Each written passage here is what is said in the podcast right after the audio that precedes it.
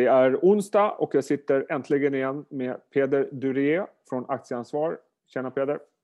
Hej Jasper, kul att vara tillbaka. Ja, du, vi ska prata mycket om värderingar och lite sånt där idag. Men jag tänkte börja med en helt annan grej som jag noterade att du skrev om. Och det är det här med de här gigantiska flödena som vi har sett in i aktiemarknaden och in i hållbarhet och lite varstans som har drivit upp priset på aktier väldigt mycket. Och det har blivit nästan en sanning att det är en stark kudde för aktier. Vi kan ju bara titta på en graf som visar hur enormt stora flöden har varit de senaste månaderna. Är det inte en kudde för aktier? Säger jag lite retoriskt.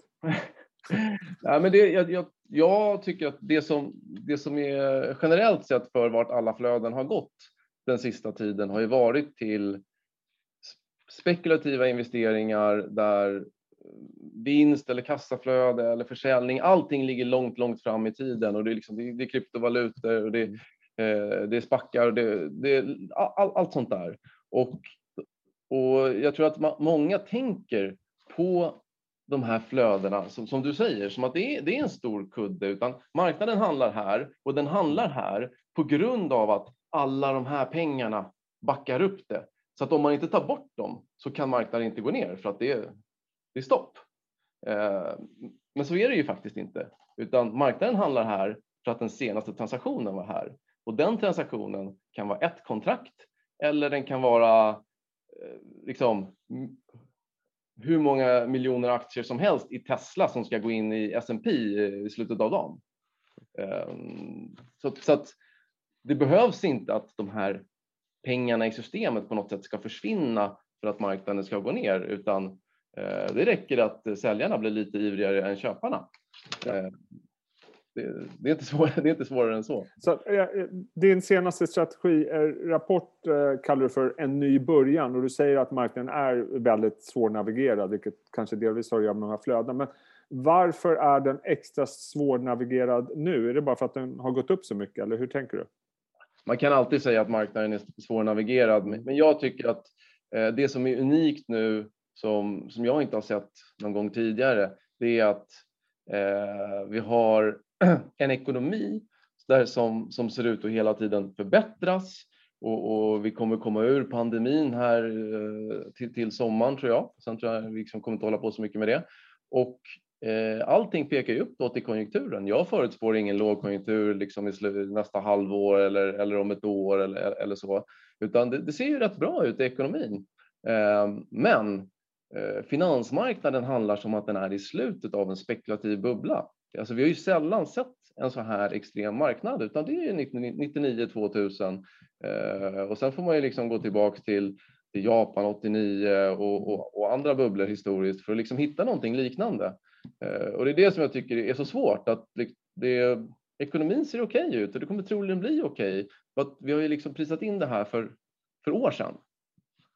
Okej, så det är inprisning och det leder mig egentligen till andra diskussionsämnet, och det är frågan om värderingar. Du ägnar en stor del i din rapport åt just värderingar, och det du fokuserar på det är börsvärdeförsäljning, det vill säga PS-talet.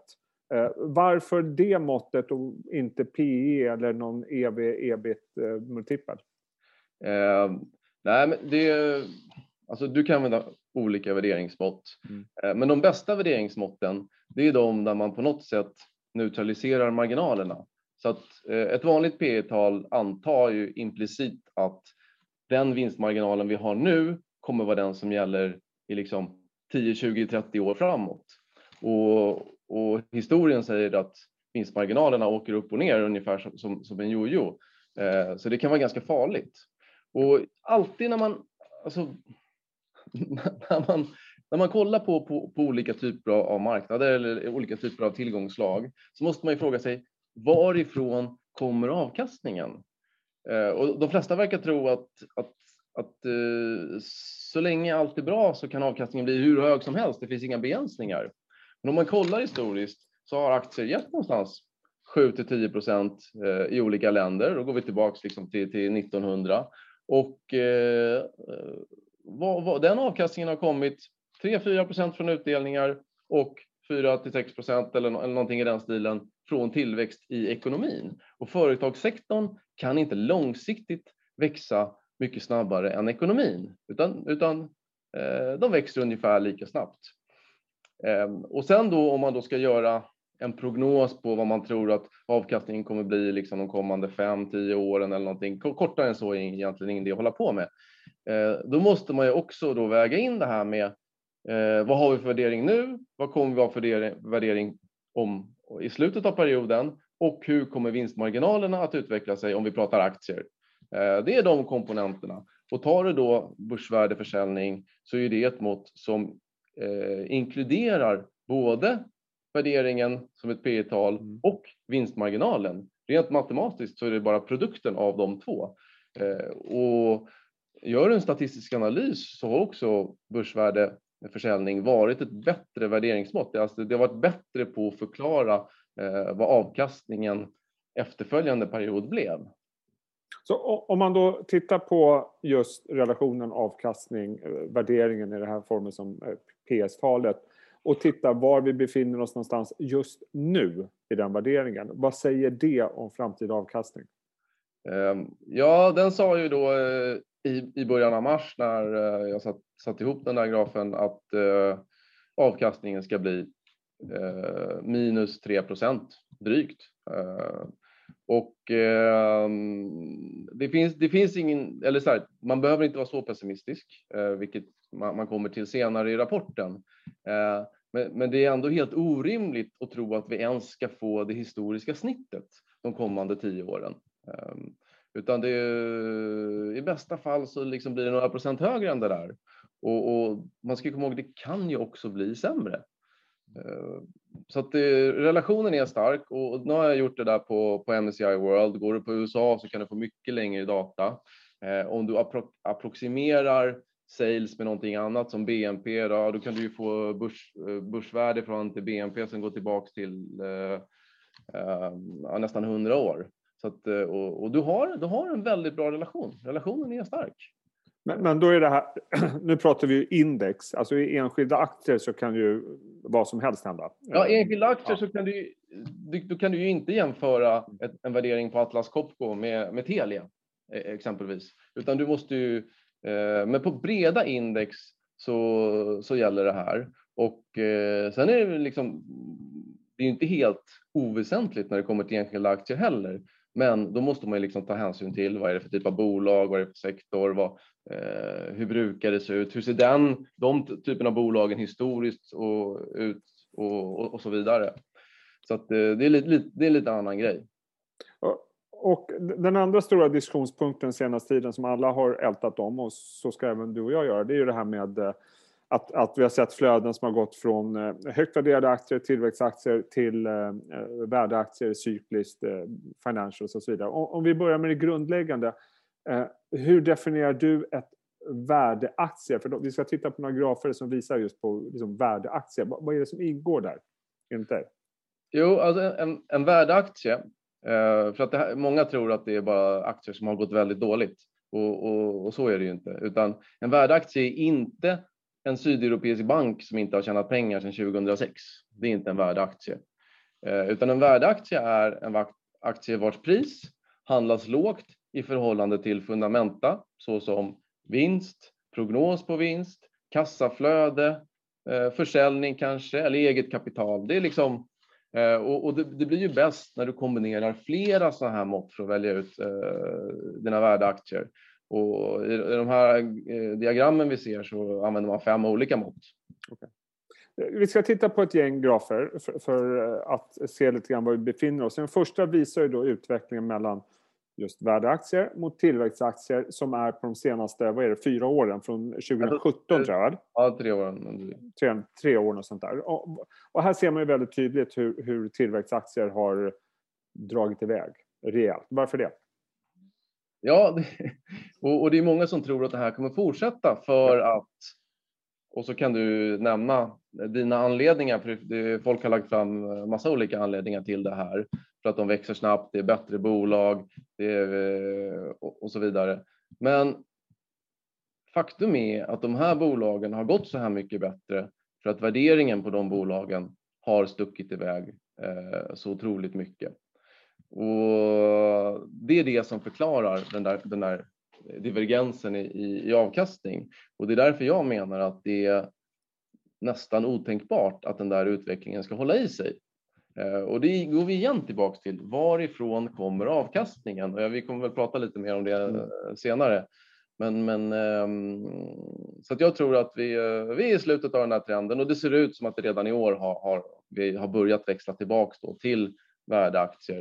Men vi kanske ska nämna också att vad är tillväxtaktier då, i och med att vi definierade värdeaktier. Och det är bolag vars tillväxt under senare år har varit den högsta och vars prognoser på tillväxt de kommande 1 och 2 åren ligger i topp. Så det är en kombination av både vad det har varit och vad folk tror. Ofta är det ju samma, för att de har växt bra historiskt, så tror man att det kommer fortsätta. Men är vi inte inne i en period som är fortsatt väldigt gynnsam för tillväxtaktier? Vi har låga räntor, vi har digitaliseringen som ändå får ses som ett paradigmskifte. Alltså det känns lite grann som värde kontra tillväxt är mer liksom flödestyrt, men att tittar man på fundamenta så är det väldigt mycket som fortfarande talar för just tillväxtaktier i en sån här miljö. Jag tror att då vi måste titta på var avkastningen har kommit från historiskt. Det jag säger är inte att de här tillväxtaktierna som är massa ny het teknologi, att vi inte kommer använda den teknologin, att inte det är användbart, utan och det är inte så att man måste vara bakåtsträvare för att tro att vi ska gå tillbaka till de här gamla bolagen som kan vara det i bank och det är och så tänker man så att det är råvarubolag och det är smutsigt, det är inte hållbart och massa sådana saker. Men det vi pratar om här är ju bolagskorgar, så att de förändras hela tiden baserat på hur värderingen utvecklas. Eller hur tillväxten utvecklas, om vi pratar tillväxtaktier. De byts ut regelbundet varje kvartal. Vi kan väl titta på den grafen samman som vi såg på tidigare, tillväxtaktier mot värdeaktier. Bara för att avsluta just den här diskussionen och titta på hur det har sett ut sedan, vad är det, 94 tror jag. För här ser man en helt annan rörelse. Då framstår ju nästan sista resan upp för tillväxtaktier som ganska liten. Ja, precis. Och det är så man kan luras när man ser på långsiktiga grafer. Och det är ju så att, och det här är alltså trots att värderingsbredden mellan tillväxtaktier och värdeaktier är på samma nivåer som 2000 och liksom rekordnivåer. Så trots det, för tittar du på värdeaktierna, den här gruppen aktier, de hade P11 1994 och de har P11 idag. Den är oförändrad. Medan på tillväxtaktierna så har ju P-talet mer än dubblats, och kollar på price to sales så har det liksom, snackar vi 3-4 dubblats under den här perioden. Och ändå så har värdeaktierna gått bättre. Och det är det som är så listigt. Och för att förut pratade vi om vad driver avkastningen på aktiemarknaden, och då pratade vi om det är utdelningar och det är tillväxt. Men när du kommer till såna här korgar där du hela tiden byter ut bolag, då får du ytterligare en komponent, och det är vad jag kallar för en ombalanseringskomponent. Och den gör för att om du tänker dig en värdeaktie, det är de billigaste aktierna i världen i det här fallet, och den säljs bara om den blir dyrare. Den kan bli dyrare på 2 sätt. Det ena är att det fundamentala går söderut, och då går värderingen upp om inte priset faller, och då säljer man den. Eller det positiva är att marknaden har värderat den här aktien för lågt. Det händer någonting. Vi kan ta en biltillverkare som Volkswagen som har prisats ner. Alla vet att det är problem för den tyska bilindustrin, för det kommer elbilar och saker som gör att de kanske inte ens kommer finnas kvar. Men helt plötsligt så händer någonting där marknaden säger, vänta, Volkswagen kan också göra elbilar. De kanske inte ska vara på P8, 9, kanske ska vara på P13, 14. Då värderas Volkswagen upp och aktien säljs. Den lämnar den här korgen och man köper en ny billig aktie. Och den där andra effekten, att de värderas upp, den är mycket större. Och den har bidragit med 5-6% årligen för en sån här strategi. Medan om du har det motsatta, tillväxtaktierna, de är oftast de dyraste aktierna. Och så där lämnar ju aktierna bara korgen när tillväxten blir sämre. Och när tillväxten blir sämre så värderas de också lägre. Så de har en negativ ombalanseringseffekt som är nästan lika stor som den positiva för värdeaktier. Och det vi pratar om här, vi har inte sagt någonting om vad som händer i ekonomin eller vilka sektorer som gäller, utan det här är liksom en strukturell komponent för en sån här strategi, och den är intakt fortfarande. Mm. Ja, intressant. Vi ska avsluta med lite grann på samma tema. Vi ska titta på en graf som visar hur olika aktier och olika index gick, jag tror det är från 1999 till 2003, det vill säga i spåren av IT-kraschen. Och lite grann hur den påverkar din syn på allokering i det här klimatet. Om vi börjar med grafen lite kort. Ja, nej men, jag har ju den grafen som sista graf i strategirapporten bara för att jag tycker att den mest, alltså den perioden historiskt som liknar mest är 1999 till 2000 där vi befinner oss nu. Du har samma värderingsbredd mellan värdeaktier och tillväxtaktier, och det är väldigt spekulativt. Och då har jag tagit in de aktier, eller de grupper av aktier som Saxxum äger idag. Det är Saxxum-aktiefonder jag förvaltar. Och de ligger högst upp där i diagrammet på slutet, för de klarar den här perioden väldigt bra. För de var normalvärderade när det började, och de är normalvärderade när perioden slutar. Och så har jag även lagt in då Nasdaq och MSCI World för att få en jämförelse. Och jag tycker en grej som är lite rolig och som folk glömmer, det är att alltså, även om vi skulle vara att vi har en sån här exponentiell uppgångsperiod kvar på Nasdaq, så är det fortfarande så att även om du missar den där sista uppgången på 80%, så var ju nedgången från där grafen börjar i tredje kvartalet 99 fortfarande 64-65%. Och det är så att när du väl har värderat upp någonting så ligger dålig avkastning i priset. För att ett bolag kan leva upp till högt ställda förväntningar. Ett bolag kan bli nästa Google eller Amazon. Men som grupp så går det inte. De flesta bolag blir inte världsdominerande. Och det är till och med så att kollar man på liksom alla bolag i historien, så är de flesta bolag avkastar sämre än liksom statsskuldväxlar. Utan det är ett fåtal vinnare som driver avkastningen. Så att jag tolkar det som att du är betydligt längre i värdeaktier än tillväxtaktier just nu. Ja, Saxxum Aktiv äger inga tillväxtaktier. Det gjorde vi inte heller förut. Det skulle man ha gjort för 3 år sedan, absolut. Och om man trodde att vi skulle gå tillbaka så som det var i slutet av 90-talet. Det trodde inte jag. Men om man trodde det så skulle man äga tillväxtaktier.